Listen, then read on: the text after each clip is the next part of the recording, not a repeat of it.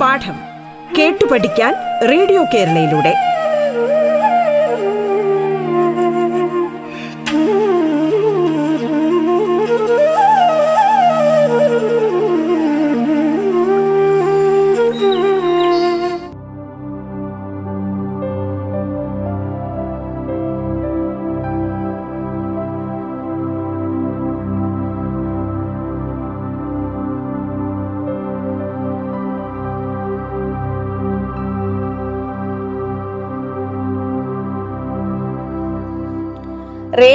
കേരളയുടെ പാഠം എന്ന പരിപാടിയിലേക്ക് ഏവർക്കും സ്വാഗതം.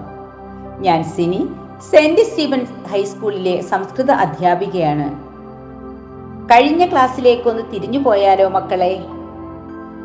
വാനരന്മാരെല്ലാം എന്തു ചെയ്യണമെന്നറിയാതെ മിഴിച്ചിരിക്കുകയാണ്. അപ്പോഴാണ് ജാമ്പവാൻ ഹനുമാനെ വിളിച്ച് പുകഴ്ത്തുവാൻ തുടങ്ങിയത്. അതുവരെ ആർക്കും അറിയാതിരുന്ന ചില രഹസ്യങ്ങൾ ജാമ്പവാൻ വെളിപ്പെടുത്തുന്നു. എല്ലാ ശാസ്ത്രങ്ങളും അറിവുള്ളവനായ ഹനുമാൻ എന്താണ് മൗനമായിരിക്കുന്നത്? അങ്ങ് കരുത്തിൽ സുഗ്രീവനും രാമലക്ഷ്മണന്മാർക്കും തുല്യനാണ്. ചിലപ്പോൾ നിനക്കത് നേരിട്ടറിയില്ലായിരിക്കാം. ഞാൻ ചിലത് പറയാം. അരിഷ്ടനിയമിയുടെ പുത്രൻ വൈദനേയൻ എല്ലാ പക്ഷികളിലും വെച്ച് ഉത്തമനായിരുന്നു. ആ പക്ഷീന്ദ്രന്റെ ചിറവുകളുടെ കരുത്ത് നിന്റെ കൈകൾക്കുണ്ട്. ബലത്തിലും ബുദ്ധിയിലും പൗരുഷത്തിലും നീ എല്ലാ ജീവികളെക്കാളും മേലെയാണ്. അപ്സര സ്ത്രീകളിൽ പ്രമുഖിയായിരുന്ന പുഞ്ചികസ്ഥല കേസരി എന്ന വാനര ഇന്ദ്രനെ വിവാഹം കഴിച്ചു. അഞ്ജന എന്നും അവൾക്ക് പേരുണ്ടായിരുന്നു. ശാപം മൂലം അവൾ വാനരകുലത്തിൽ പിറക്കേണ്ടി വന്നു. സുന്ദരിയായിരുന്ന അവൾ ഒരു ദിവസം മനുഷ്യരൂപമെടുത്ത് വിശ്രമിക്കുകയായിരുന്നു. സർവാംഗ സുന്ദരിയായ അവളെ കണ്ടു വായു ഭഗവാൻ. ഭഗവാന് പ്രേമപര പരവശനായി. വായു ഭഗവാൻ പ്രേമപരവശനായി. അദൃശ്യനായ ഭഗവാൻ തന്റെ നീണ്ട കൈകൾ കൊണ്ടവളെ ആലിംഗനം ചെയ്തു. ഏകപത്നി വ്രതമുള്ള തന്നെ നശിപ്പിക്കുവാൻ തുടങ്ങുന്നവനാരെന്ന് അവൾ ചോദിച്ചു.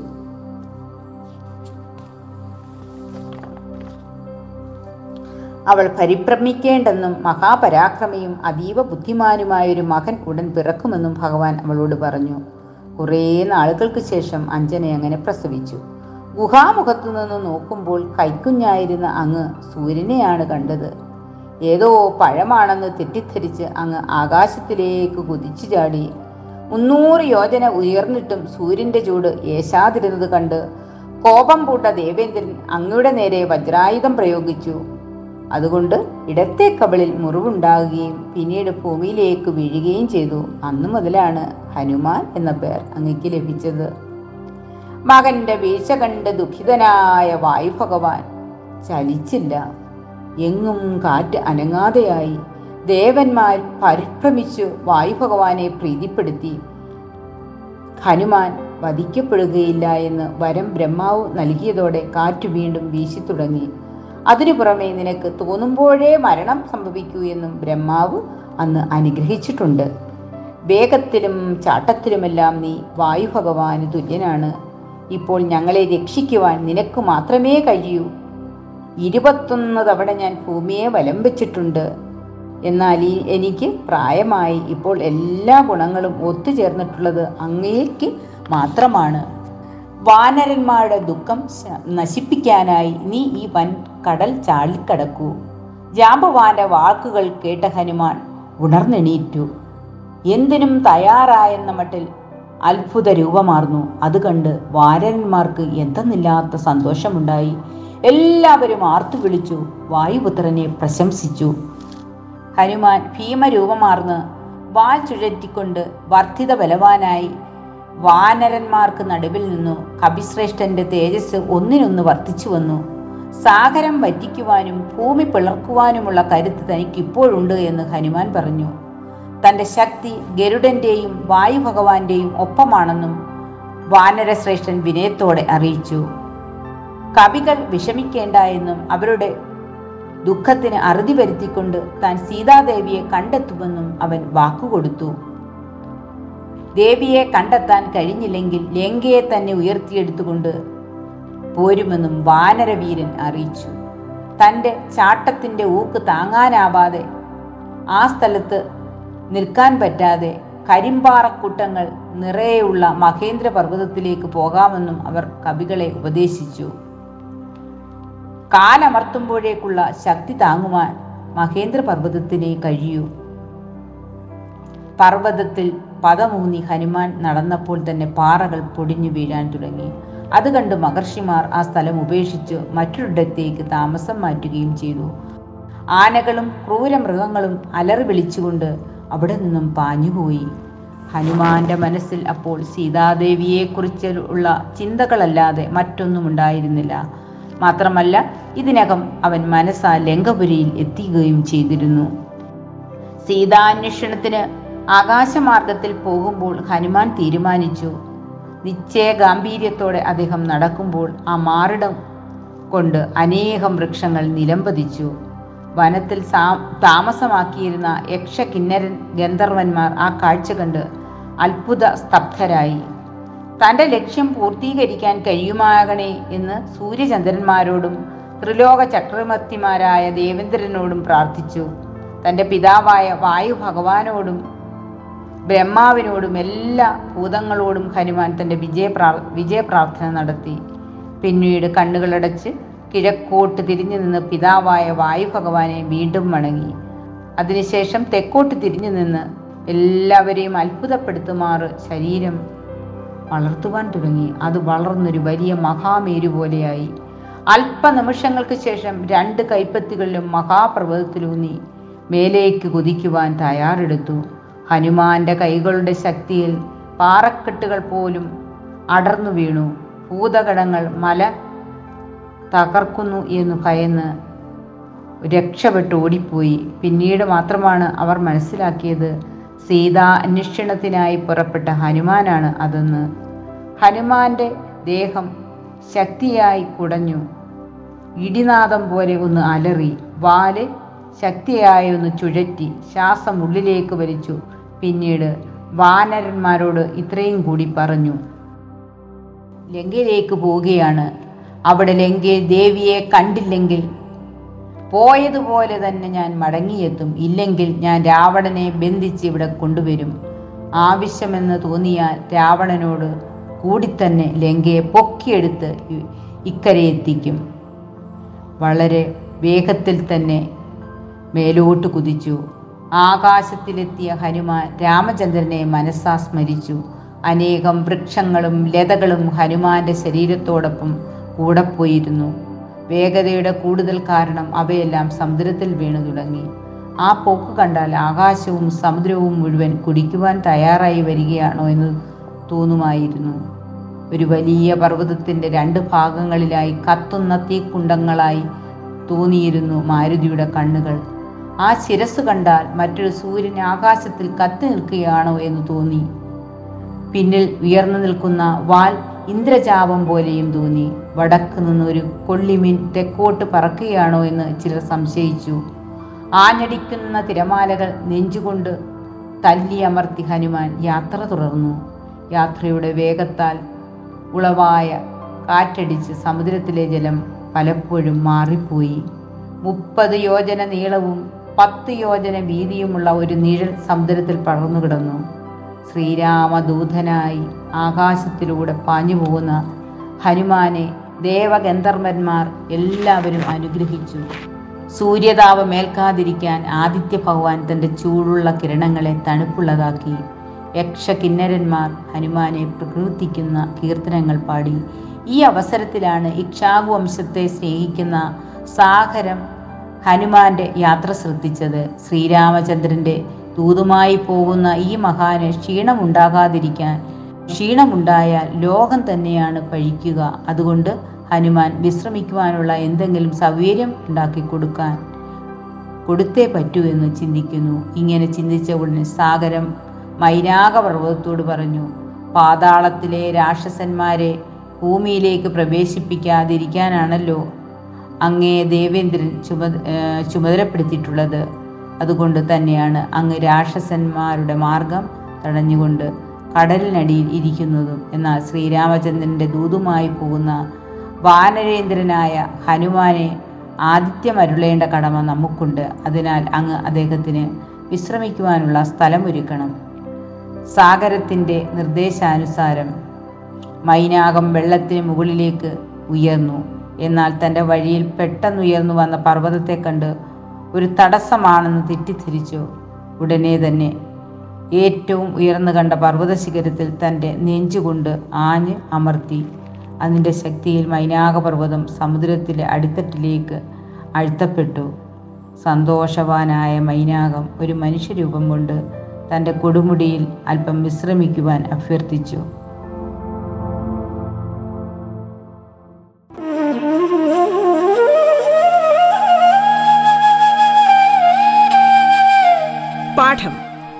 പഠിക്കാൻ റേഡിയോ കേരളയിലൂടെ.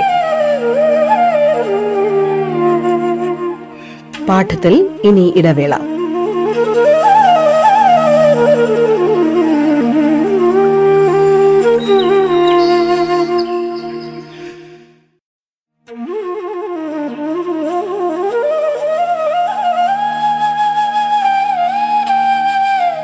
പാഠം കേട്ടു പഠിക്കാൻ റേഡിയോ കേരളയിലൂടെ.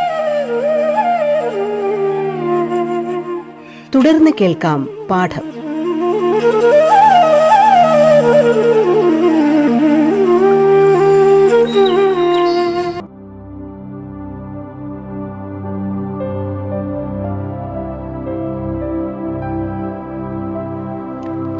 ഹനുമാൻ യാത്ര തുടർന്നു. ഇത് കണ്ട് ദേവന്മാരും മുനിമാരും ഹനുമാനെ പുകഴ്ത്തി ഈ സമയം ദേവന്മാർക്ക് ഹനുമാന്റെ കരുത്ത് പരീക്ഷിക്കണമെന്ന് അഭിപ്രായമുണ്ടായി. അവർ നാഗമാതാവ് സുരസയെ കണ്ട് ഘോരരൂപിണിയായി ഹനുമാന്റെ മാർഗം തടസ്സപ്പെടുത്തണമെന്ന് ആവശ്യപ്പെട്ടു. സുരസാദേവി അത്യുഗ്ര രൂപം കൊണ്ട് ആകാശമാർഗത്തിൽ പ്രത്യക്ഷപ്പെട്ടു. ഒരു പർവതം പോലെ വളർന്ന് ഹനുമാന് മാർഗതടസ്സമുണ്ടാക്കി നിലകൊണ്ടു. നീണ്ടു വളർന്ന കൂർത്ത പല്ലുകൾ കാട്ടി വായും പിളർന്ന് ഹനുമാനെ വീഴ്ത്തുവാനായി തയ്യാറായി. എടാ കുരങ്ങെ എനിക്ക് ഭക്ഷണമായി. ദൈവമാണ് നിന്നെ ഇങ്ങോട്ട് അയച്ചത്. എന്റെ വായിലേക്ക് കടന്നോളൂ. സുരസ അട്ടഹസിച്ചു. ഇതൊക്കെ കണ്ടിട്ടും വായുപുത്രന് യാതൊരു ഇളക്കവും സംഭവിച്ചില്ല. രാവണൻ സീതയത്തെ അവഗരിച്ചതും താൻ ദേവിയെ അന്വേഷിച്ച് ഇറങ്ങിയതാണെന്നുമുള്ള കഥ മുഴുവനും സുരസയോട് ഹനുമാൻ വിശദമായി പറഞ്ഞു. തന്നെ ഈ ഉദ്യമത്തിൽ സഹായിക്കണമെന്ന് അപേക്ഷിച്ച് സുരസ അതൊന്നും ചെവിക്കൊണ്ടില്ല. അനുനയം കൊണ്ട് കാര്യമില്ലെന്ന് മനസ്സിലാക്കി ഹനുമാൻ. സ്വശരീരം പത്ത് യോജന വിക വികസിപ്പിച്ചു. അതുകണ്ട് സുരസ ഇരുപത് യോജന വലുതാക്കി. ഹനുമാൻ തന്റെ ശരീരം വീണ്ടും വീണ്ടും വലുതാക്കി. സുരസ അതിനനുസരിച്ച് വായുടെ വിസ്തീർണം ഇരട്ടിയാക്കിക്കൊണ്ടിരുന്നു. മാരുതിയുടെ ശരീരം തൊണ്ണൂറ് യോജന വലുതാക്കി. താമസിച്ചില്ല. സുരസാദേവിയുടെ വായ നൂറ് യോജന വളർന്നു. ബുദ്ധിമാനായ വായുപുത്രൻ തത്സമയം പെരുവിരലിലൊപ്പം ചെറുതായി പിന്നെ മിന്നൽപ്പിണർ പിണർ പോലെ സുരസയുടെ വായിക്കുള്ളിൽ പ്രവേശിക്കുകയും പുറത്തേക്ക് ചാടുകയും ചെയ്തു. സന്തോഷവതിയായ സുരസാദേവി സ്വരൂപത്തിൽ പ്രത്യക്ഷപ്പെട്ട് ഹനുമാന്റെ യാത്ര യാത്രാ ഉദ്ദേശം വിജയിക്കട്ടെ എന്ന് അനുഗ്രഹിച്ചു. ഹനുമാൻ യാത്ര തുടർന്നു. ഗരുഡനെ പോലെ നഭോമണ്ഡലത്തിൽ കൂടി പാഞ്ഞു പോകുന്ന വായുപുത്രനെ നോക്കി മുനിമാർ അനുഗ്രഹങ്ങൾ ചൊരിഞ്ഞു. ഈ സമയം ഘോരരൂപിണിയായ ഹനുമാൻ സിംഹിക ഹനുമാന്റെ യാത്ര കാണുവാനിടയായി. ഒരു ഭീമാകാരനായ ജീവിയെ ഭക്ഷണമായി കിട്ടുന്നതിൽ അവർക്ക് അതിയായ സന്തോഷം തോന്നി. ആ രാക്ഷസി മുകളിലൂടെ പറന്നു പോകുന്ന ഹനുമാന്റെ നിഴൽ പിടിച്ച് താഴേക്ക് വലിക്കാൻ തുടങ്ങി. ആരോ തന്റെ യാത്രയ്ക്ക് തടസ്സമുണ്ടാക്കുന്നതായി ഹനുമാൻ മനസ്സിലായി. താഴേക്ക് വലിക്കുമ്പോഴേ ബുദ്ധിമാനായ ആ വാനരശ്രേഷ്ഠൻ കാര്യമെന്തെന്ന് ഉടനെ പിടികിട്ടി. അത് സിംഹിക ആണ്.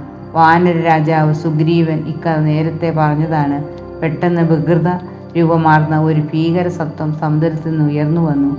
വാ വിളർന്ന് അരൽ അലറി വിളിച്ചുകൊണ്ട് അത് ഹനുമാന്റെ നേരെ പാഞ്ഞു വന്നു. ഹനുമാൻ ശരീരം വലുതാക്കിക്കൊണ്ടിരുന്നു. ഇതറിഞ്ഞ് സിംഹിക വായുടെ വിസ്താരവും കുറച്ചു. പെട്ടെന്ന് ഹനുമാൻ ശരീരം ചെറുതാക്കി അവളുടെ പിളർന്ന വായിലൂടെ ഉള്ളിൽ പ്രവേശിച്ചു. വയറ്റിനുള്ളിൽ കടന്ന് മർമ്മം തകർത്ത് പുറത്തേക്ക് ചാടി. ഇതോടെ സിംഹയുടെ കഥയും തീർന്നു. ഈ കഥ ദേവൻ മാരുതിയെ അനുഗ്രഹിച്ചു. നിന്റെ യാത്ര ശുഭമാകട്ടെ എന്നവർ ആശംസിച്ചു. ഹനുമാൻ ഇതിനകം സമുദ്രത്തിന്റെ മുക്കാൽ ഭാഗവും പിന്നിട്ട് കഴിഞ്ഞിരുന്നു. ദൂരെ സമർത്ഥമായ ഭൂപ്രദേശം കണ്ടു തുടങ്ങി. നദികൾ സമുദ്രത്തിലേക്ക് ഒഴുകിയെത്തുന്നതും കണ്ടു. ഉന്നതമായ ഗിരിശൃംഗങ്ങൾ കണ്ടു. അങ്ങനെ ലങ്കയിലേക്ക് എത്തുകയാണ് മാരുതി. ആരാലും സംശയിക്കപ്പെടാതിരിക്കാൻ സ്വന്തം രൂപത്തിൽ തന്നെ ഹനുമാൻ ലങ്കയിൽ കാലുകുത്തി. മനോ ലവണ മഹാസമുദ്രത്തെ വളരെ ലാഘവത്തോട് കടന്നു വന്ന ഹനുമാനെ ലങ്കയുടെ സമൃദ്ധി അത്ഭുതപ്പെടുത്തി. ത്രികുടാചലത്തിലെ മനോഹരമായ ലങ്കാ നഗരത്തെ ദൂരെ ഇരുന്ന് മാരുതി കണ്ണോടിച്ചു. പല രീതിയിലുള്ള കളിസ്ഥലങ്ങൾ ജലാശയങ്ങൾ പൂന്തോപ്പുകൾ നയന ആനന്ദകരമായ എത്രയോ എത്ര കാഴ്ചകൾ നഗരത്തിനു ചുറ്റും രാക്ഷസ കവചമായ കിടങ്ങ്. അത് കഴിഞ്ഞാൽ ആരാലും തറ തകർക്കാൻ കഴിയാത്ത അതിശക്തമായ കോട്ട. സീതയെ ലങ്കയിൽ എത്തിച്ചതോടെ ലങ്കയുടെ പരിരക്ഷ കൂടുതൽ ഉറപ്പുള്ളതാക്കിയിട്ടുമുണ്ട്. രാക്ഷസന്മാർ വില്ലേന്തി കോട്ടയ്ക്ക് പുറത്തു ഇമ വെട്ടാതെ കാവൽ നിൽക്കുകയാണ്. എവിടെയും പാറിക്കളിക്കുന്ന കൊടിക്കൂറകൾ വെള്ളക്കീറുകൾ പോലെ വിശാലമായ രാജവീതികൾ വീതികൾക്ക് ഇരുവശത്തും വെടിപ്പുള്ള രമ്യ ഹർമ്മ ഹർമ്മ്യങ്ങൾ. ഇത് കണ്ടാൽ മറ്റൊരു അമരാവതിയാണോ എന്ന് തോന്നിപ്പോകും ഇത്ര കരുത്തായി സംരക്ഷിക്കുന്ന ഈ കോട്ട തകർക്കാൻ സാക്ഷാൽ ശ്രീരാമചന്ദ്രൻ വന്നാൽ പോലും കഴിയില്ലെന്നായി ആണ് തോന്നിയത്. ആയിരക്കണക്കിന് വരുന്ന വാനര സേനയിൽ ഏറി വന്ന നാലു പേർക്ക് ഈ മഹാസമുദ്രം തരണം ചെയ്യാൻ കഴിഞ്ഞേക്കാം. അവർ ബുദ്ധിമാനായ സുഗ്രീവനും യുവരാജാവായ അങ്കദനും നീലനും പിന്നെ വായുപുത്രനും ഹനുമാനുമൊക്കെ ആയിരിക്കും. അവർക്ക് മാത്രം എന്തു ചെയ്യാനാകും? ത്രികൂട ശിഖരത്തിലെ ലങ്കാപുരിയെ ഹനുമാൻ സൂക്ഷിച്ചു നിരീക്ഷിച്ചു. വിശ്വകർമാവാണ് ലങ്കാപുരി നിർമ്മിച്ചിരിക്കുന്നത്. അതിലാന അതിനാലാണ് ഈ നഗരി ഇത്രമേൽ കുറ്റമറ്റതായിരിക്കുന്നത്. ഹനുമാൻ വടക്കേ ഗോപുരവാതിൽക്കൽ എത്തി. ഇത്ര വലിയ ശരീരത്തോടു കൂടി ലങ്കയിൽ പ്രവേശിക്കുന്നത് ബുദ്ധിയല്ല എന്ന് വായുപുത്രൻ മനസ്സിലാക്കി. അസുരന്മാർ ക്രൂരന്മാരാണ്. പരാക്രമശാലികളാണ്. അവരെ കബളിപ്പിച്ച് ഉള്ളിൽ പ്രവേശിക്കുന്നതാണ് ഉചിതം. എന്തെങ്കിലും ഉപായം പ്രയോഗിച്ച് വേണം സീതാദേവിയെ കണ്ടെത്താൻ. താൻ ഉള്ളിൽ പ്രവേശിച്ചതും ദേവിയെ കണ്ടുമുട്ടുന്നതും മറ്റൊരു മറ്റാരും അറിയുകയും ചെയ്യരുത്. അറിഞ്ഞു കഴിഞ്ഞാൽ തങ്ങളുടെ പിന്നീടുള്ള ഉദ്യമത്തിന് അത് തടസ്സമാകുകയും ചെയ്യും. അതുകൊണ്ട് ഒരു നല്ല ദൂതൻ എന്ന നിലയ്ക്ക് വിവേകം വേണം. ഇത്തരം അവസരത്തിൽ വിനിയോഗിക്കേണ്ടത് അല്ലെങ്കിൽ മഹാസമുദ്രം ചാടിക്കടക്കുന്നത് തന്നെ വെറുതെ ആയിത്തീരും. അങ്ങനെയെങ്കിൽ ഏത് രൂപത്തിൽ ഉള്ളിൽ പ്രവേശിക്കും? ഒരു രാക്ഷസന്റെ രൂപത്തിലായാലോ? എന്നാലും പ്രശ്നങ്ങളുണ്ട്. അപരിചിതരായ രാക്ഷസരെ അവർ പെട്ടെന്ന് ശ്രദ്ധിച്ചെന്നിരിക്കും. ഇവിടെ കാറ്റുപോലും രാക്ഷസന്മാരുടെ സമ്മതത്തോടു കൂടിയാണ് വീശുന്നത് എന്ന് തോന്നുന്നു. ഈ രൂപത്തിൽ ഇവിടെ അധിക നേരം നിൽക്കുന്നതും ഭംഗിയല്ല രാക്ഷസന്മാർ എന്നെ പെട്ടെന്ന് കണ്ടെത്തും. എന്റെ രൂപത്തിന്റെ വലിപ്പം വളരെ ചെറുതാക്കിക്കൊണ്ട് രാത്രിയിൽ ഉള്ളിലേക്ക് കടക്കാം. ഹനുമാൻ ഇങ്ങനെ തീരുമാനിച്ചു. എന്നിട്ട് ഒരു സാധാരണ വാരനെ പോലെ ദേവിയെ അന്വേഷിക്കുകയും ചെയ്തു. സന്ധ്യയാകുന്നത് കാത്ത് ഹനുമാൻ അവിടെ ഇരുന്നു. രാത്രിയായപ്പോൾ തന്റെ രൂപമൊന്നു മാറ്റി. ഒരു പൂച്ചയുടെ വലിപ്പം മാത്രമുള്ള സാധാരണ കുരങ്ങനായി മാറി ഹനുമാൻ. പിന്നെ ലങ്കാ രാജ്യത്തിലേക്ക് പ്രവേശിച്ചു. ശരത്കാല മേഘങ്ങളെപ്പോലെ വെണ്മയാർന്ന ബഹുനില കെട്ടിടങ്ങൾ അളകാപുരിയെ ഓർമ്മിപ്പിച്ച പ്രകാശമാനമായ പൊന്മതിലുകളുടെ സമീപം മാരുതി അല്പമൊന്നും നിന്നു. എവിടെയും കിങ്ങിണികളും കുടമണികളും തോരണങ്ങളും കൊണ്ട് അലങ്കരിക്കപ്പെട്ടിരിക്കുന്നു. അത് കണ്ടാൽ ശ്രീരാമദൂതനെ രംഗ സ്വീകരിക്കുക ആണെന്ന് വിചാ തോന്നിപ്പോകും. എവിടെയും മനോഹരങ്ങളായ മന്ദിരങ്ങൾ. അവയുടെ പടികൾ സ്വർണത്താലാണ് നിർമ്മിച്ചിരിക്കുന്നത്. മുറ്റത്ത് പളുങ്കിൻ മണികൾ വൈഡൂര്യം വജ്രം എന്നിവയാലാണ് തറകൾ പാകിയിരിക്കുന്നത്. വാതിൽപ്പടികൾ തനി തങ്ക നിറത്തിലാണ്. ആകാശം മുട്ടെ ഉയർന്നു നിൽക്കുന്ന നാല് കെട്ടുകൾ. അരയന്നങ്ങളുടെയും മയിലുകളുടെയും ശബ്ദത്താൽ അന്തരീക്ഷം മുഖരിതമാണ്. ചുരുക്കത്തിൽ ലഖാനഗരി ഒരു അഗ്നി ഒരു തീക്കുണ്ടം പോലെ ഈ ദീപാലങ്കാരം മൂലം രാത്രിയും പകലാണോ എന്ന് സംശയിക്കുന്നു. ലങ്കാപുരിയിലേക്ക് മറ്റൊന്നും ആലോചിക്കാതെ കാലെടുത്തു വെച്ച ഹനുമാൻ മുന്നിൽ ഉഗ്രരൂപിണിയായ ലങ്കാശ്രീ ഭീമാകാരം കൊണ്ട് പ്രത്യക്ഷപ്പെട്ടു. ആരും നടുങ്ങും വിധം അലറിക്കൊണ്ട ഇങ്ങനെ പറഞ്ഞു എടാ വാനരാ താൻ എന്തിനാണ് ഇവിടെ വന്നത്? എന്തായാലും തന്റെ ജീവൻ ഇതോടെ അവസാനിച്ചു. അതുകൊണ്ട് സത്യം പറയുകയാണ് നിനക്ക് നല്ലത്. നിനക്ക് ലങ്കയിലേക്ക് കടക്കാൻ കഴിയുകയില്ല.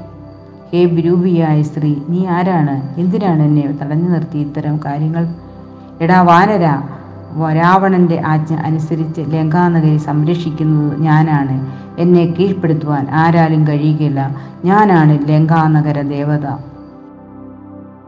ശോഭയാർന്ന മതിൽക്കെട്ട് ചാടി ഇടതുകാൽ വെച്ചാണ് ലങ്കാനഗരിയിലേക്ക് കടന്നത്. സമർത്ഥങ്ങളായ കച്ചവട കേന്ദ്രങ്ങളും മനോഹരങ്ങളായ വീതികളും കടന്ന് ഹനുമാൻ ലങ്കാനഗരിയിലൂടെ യാത്ര ചെയ്തു. രാക്ഷസന്മാരുടെ വീടുകളിൽ നിന്നും നൃത്ത നൃത്ത ഇനങ്ങളുടെ ശബ്ദങ്ങൾ മുഴങ്ങി നിന്നു. മറ്റു ചിലയിടങ്ങളിൽ മന്ത്രജപങ്ങളും എവിടെയും രാവണന്റെ ചാരന്മാർ വിവിധ വേഷഭൂഷാദികൾ ധരിച്ച രാക്ഷസന്മാർ വിചിത്രങ്ങളായ പല ആയുധങ്ങളും എഴുതിയിരുന്നു അവരിൽ പലരും ഘോരരൂപികളുമായിരുന്നു. ചുരുക്കത്തിൽ എല്ലാ വഴികളും സജീവമായിരുന്നു.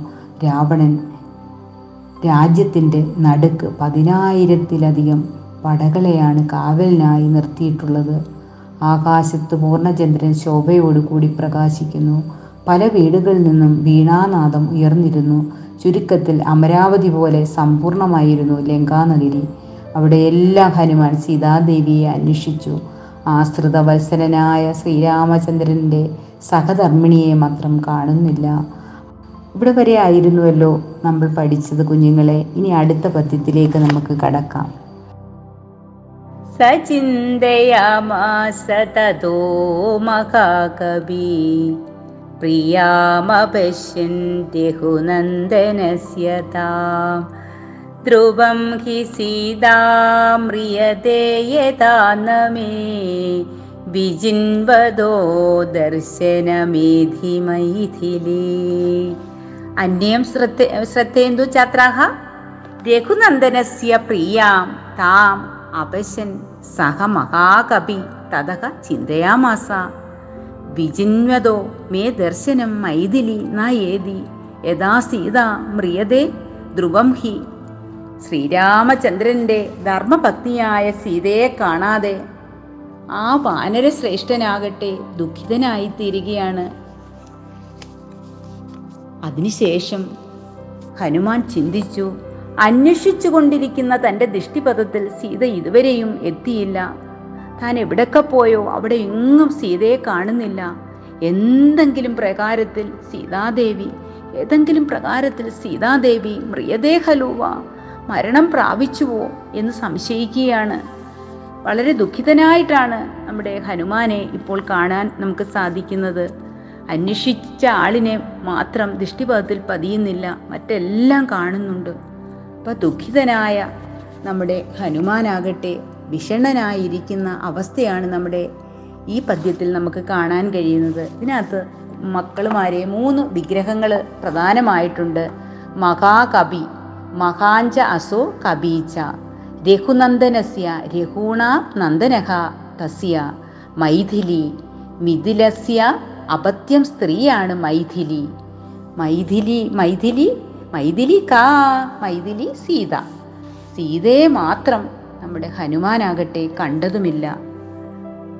വളരെ മനോഹരമായിട്ട് ചിത്രീകരിക്കുന്ന ഈ പ- പ- പദ്യത്തിന്റെ ഭാവാർത്ഥം ഒന്ന് കേട്ടു നോക്കിയാലും സ വാനര സത്തമഹ സീത മാർഗമാണഹ താം അധിഷ്ട്വ സ കഥാചിത് മൃതാ ഭവേദിതി. ഇതി ഹനുമാൻ അചിന്തേത്. അസ്മിൻ വാ ശ്ലോകേ അസ്മിൻ ശ്ലോകേ ക്രിയാപദം ചിന്തയാമാസ. ലിട്ട് പരസ്മയുതി പ്രഥമ പുരുഷ ഏകവചനമാണ്. ചിന്തയാമാസ ചിന്തയാമാസദുഹു ചിന്തയാമാസുഹു. പദ്യം നമുക്ക് ഒന്നുകൂടെ ഒന്ന് കേട്ടു നോക്കാം. स चिन्तयामास तथो महाकवि। प्रियामपश्यन् देहुनन्दनस्य ता। ध्रुवं हि सीता म्रियदेदान्न मे विजिन्वदो दर्शनमेधि मैथिली